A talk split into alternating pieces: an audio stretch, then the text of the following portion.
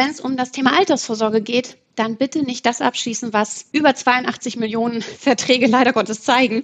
Kapitallebensversicherung sollte man nicht abschließen. Da muss man sich nicht abschrecken lassen von, oh, wünschenswert wären aber 500 Euro und man guckt in den Pott und denkt, okay, ich kann nur 100 da mache ich lieber gar nichts. Das ist der falsche Weg. Wahrscheinlich fehlt der Mut dazu, irgendwann mal zu sagen, so machen wir es. Dann erfürchtet man, dass man vielleicht nicht mehr wiedergewählt wird. Alles das scheint wichtiger zu sein, als eine Entscheidung wirklich für die Bürgerinnen und Bürger zu treffen, um tatsächlich das Thema Altersvorsorge oder auch andere wichtige Themen mal anzugehen und auch abzuschließen.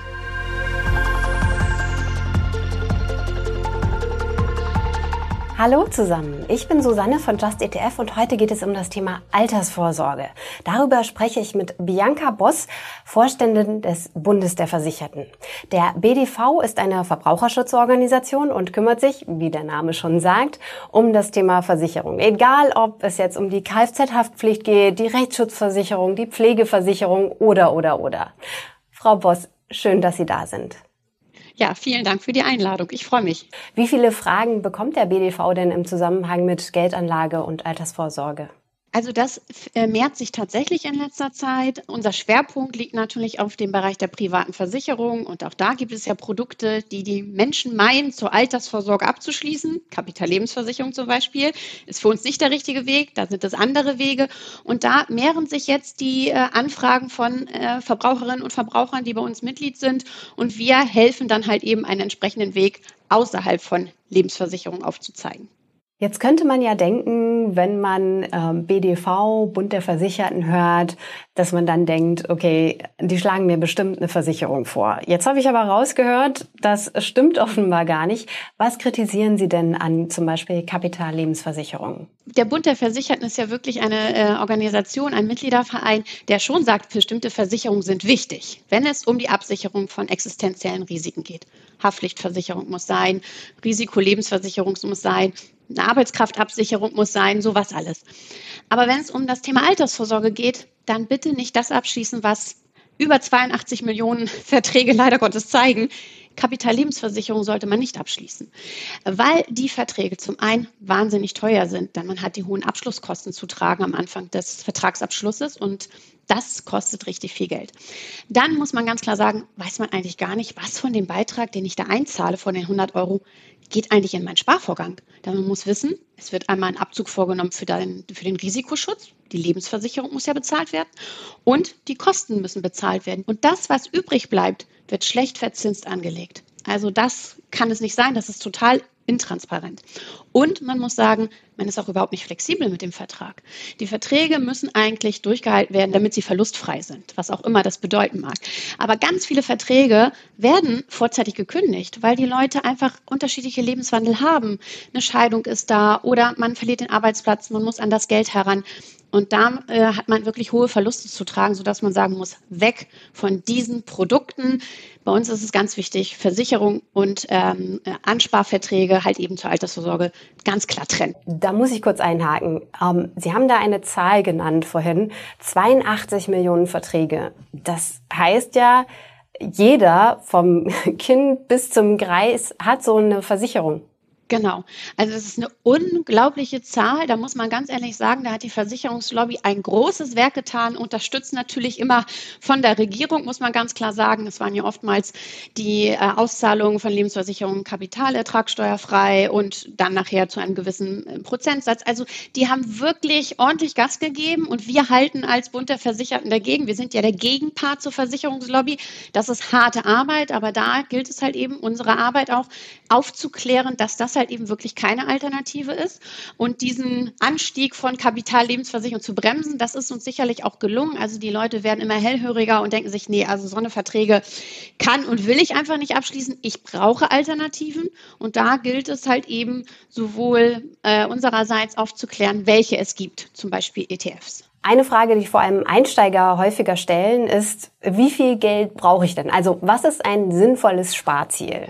Also wenn das immer so einfach zu beantworten wäre, wäre das wirklich schön. Ist es aber leider nicht, denn es kommt auf die jeweilige persönliche Situation an. Sicherlich hilft es, dort einmal zu schauen, ja, welche, äh, wie sieht mein Rentenanspruch aktuell aus? Ne? Was sagen die Rentenbescheide, die da halt eben entsprechend reinkommen? Ähm, dann gibt es natürlich auch die Möglichkeit, dass man guckt, habe ich vielleicht äh, später mit entsprechenden Einnahmen zu rechnen? Also habe ich jetzt schon vermieteten Wohnraum oder sonstige, dass ich da halt eben schaue.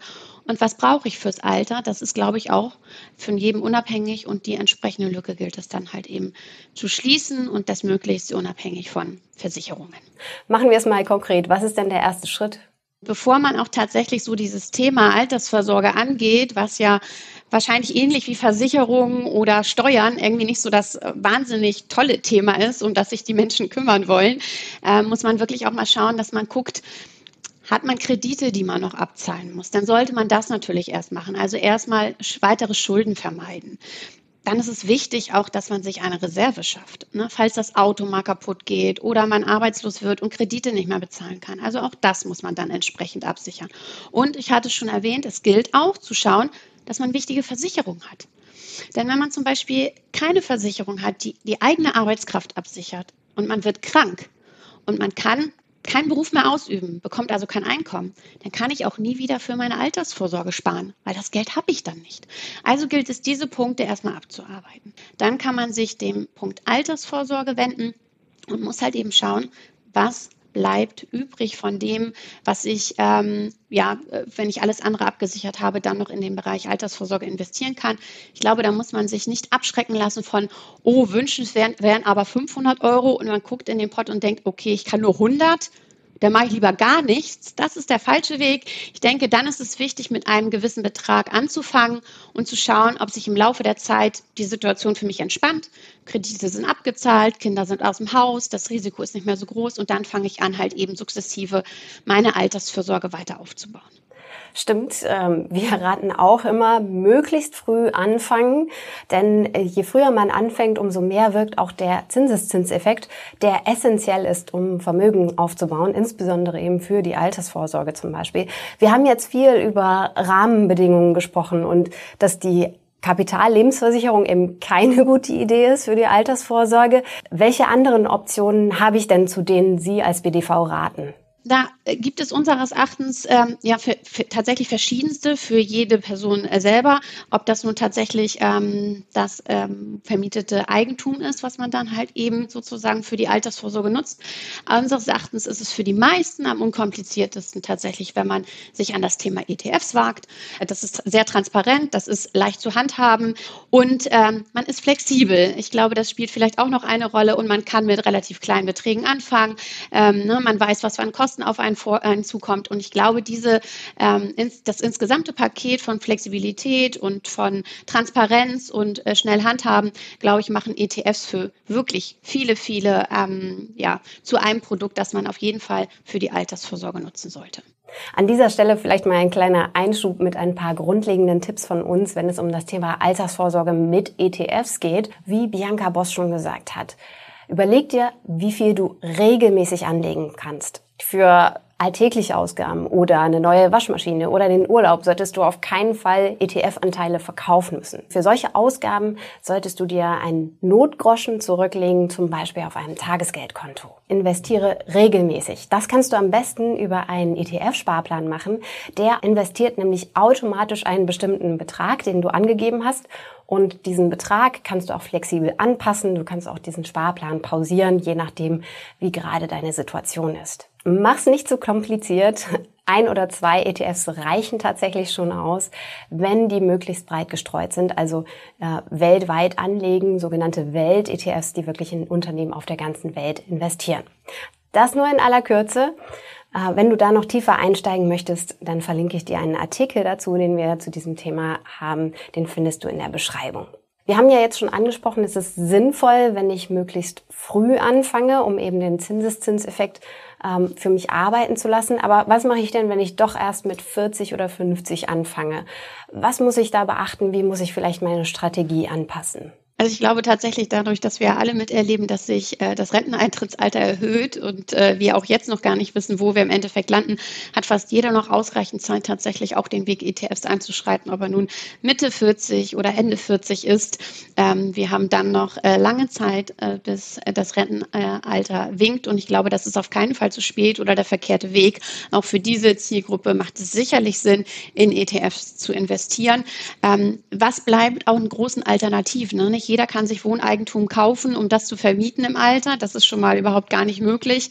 Aktien ist ja auch die große Frage. Wenn man da auch keine entsprechende Zeit hat, ist es auch ein hohes Risiko und man muss sich doch viel zeitintensiver damit beschäftigen. Also ich glaube tatsächlich, dass auch diese Zielgruppe ähm, sich mit dem Thema ETFs auseinandersetzen sollten.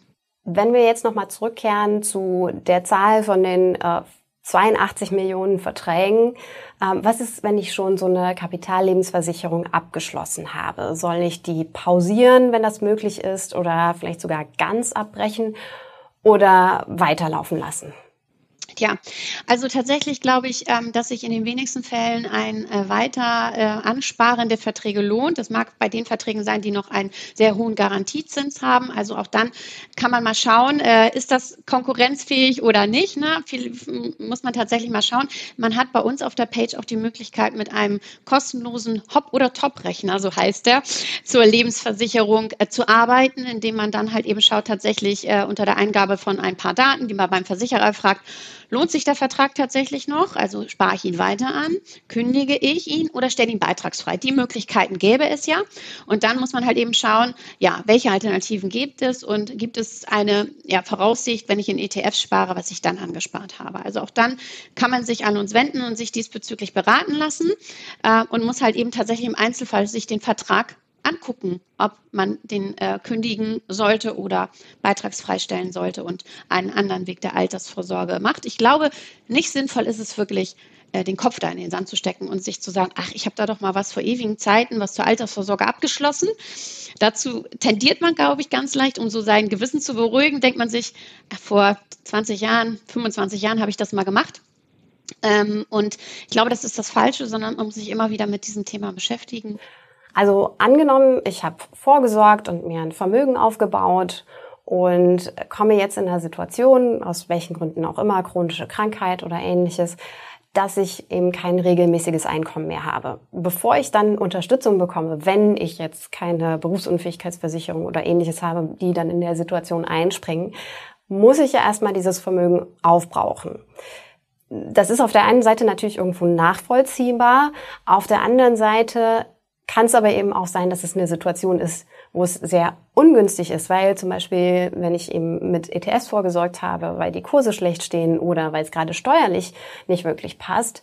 Und dann ist es natürlich auf Deutsch gesagt ziemlich blöd, wenn ich dann tatsächlich eben mein Vermögen angreifen muss, was ich eben für später ähm, aufgebaut habe, weil eben die gesetzliche Rente nicht reicht. Und ja, das ist natürlich eine sehr ungünstige Situation. Haben Sie da einen Tipp, wie man damit umgehen kann?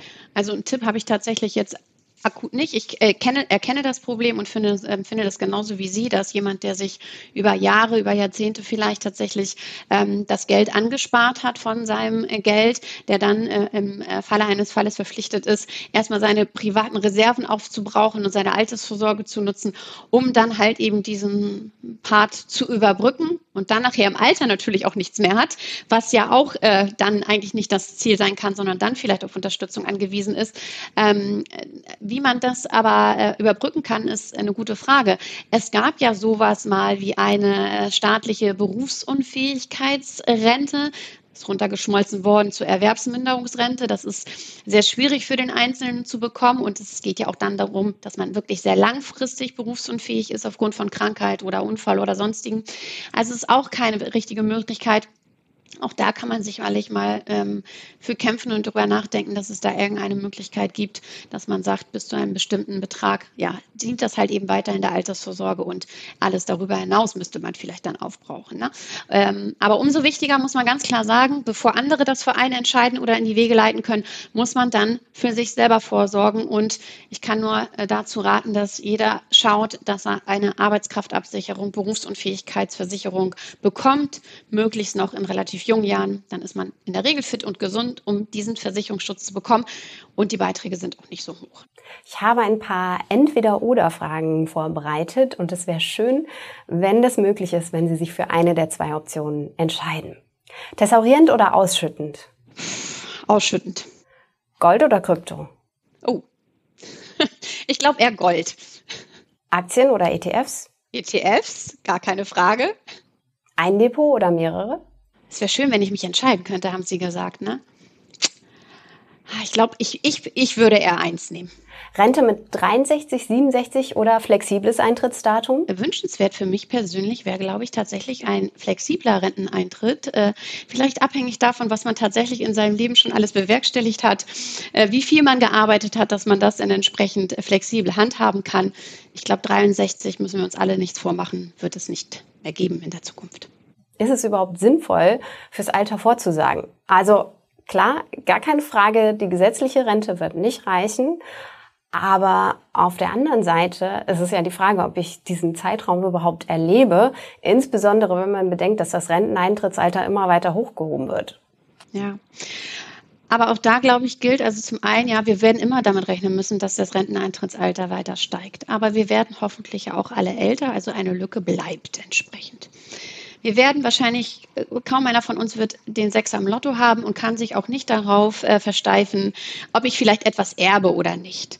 Also dementsprechend müssen wir uns alle mit dieser äh, Lücke beschäftigen, die halt eben da ist. Und da gilt es halt eben, sich zu informieren, äh, möglichst dort, wo man unabhängig informiert wird, ähm, was für Möglichkeiten es tatsächlich gibt und die dann auch entsprechend äh, tatsächlich mal tatkräftig in die Hand zu nehmen. Ich glaube, Sie haben das auch eingangs schon mal erwähnt, dass sich halt einfach viele Menschen nicht so gerne mit diesem Thema und eben diesem Zeitraum beschäftigen, weil es einfach unangenehm ist, ähm, ja, daran erinnert zu werden. Ja, ich glaube, durch die erhöhten Kosten, die insgesamt einfach auf Familien zukommen, ähm, ist das Thema Versicherung, Altersvorsorge, glaube ich, für, für, für viele in der Mittelschicht einfach nochmal ein bisschen weiter aus, der, aus dem Blickfeld geraten, weil einfach überhaupt gar kein Geld mehr da ist. Ne? Also weil, weil die Energiekosten steigen, weil die Lebensmittelkosten steigen und ähm, das ist, glaube ich, wirklich ein großes Problem. Und da muss man halt eben sich staatlicherseits auch überlegen, wie kann man die Leute, wie kann man den Anreiz noch mehr, mehr schaffen, dass halt eben äh, mehr gespart wird. Vor einigen Wochen hatten wir Christian Röhl zu Gast, der gesagt hat,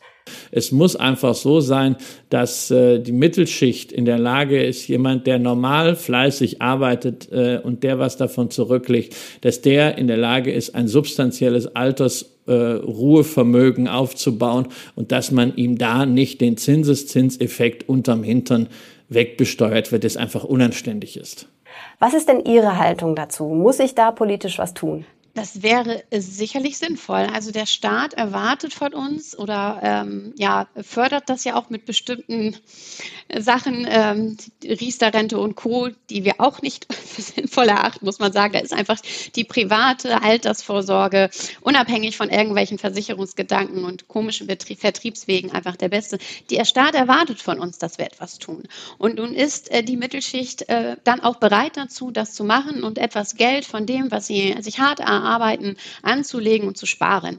Und natürlich wäre es schön, wenn dann auch ein entsprechend höherer ähm, Anreiz im Bereich der Steuern vom Staat getätigt wird, ähm, entweder den Freibetrag zu erhöhen oder halt eben tatsächlich auch ähm, die, die, die äh, Steuern entsprechend zu senken oder ganz abzuschaffen.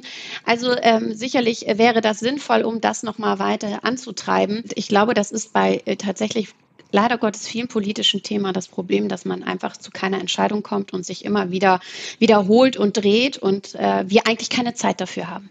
Das sieht man im Bereich der Pflege, das sieht man im Bereich der Altersvorsorge, das sieht man im Bereich der Elementarschadenversicherung, wo es auch schon jahrelang um irgendwelche Absicherungsmöglichkeiten geht und was wir sehr verfolgen.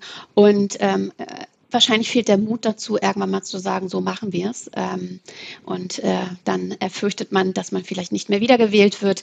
Alles das scheint irgendwie, ähm, glaube ich, wichtiger zu sein, als eine Entscheidung wirklich für die Bürgerinnen und Bürger zu treffen, um tatsächlich das Thema Altersvorsorge oder auch andere wichtige Themen mal anzugehen und auch abzuschließen. Was ihr aus diesem Gespräch auf jeden Fall mitnehmen solltet, fangt möglichst früh an.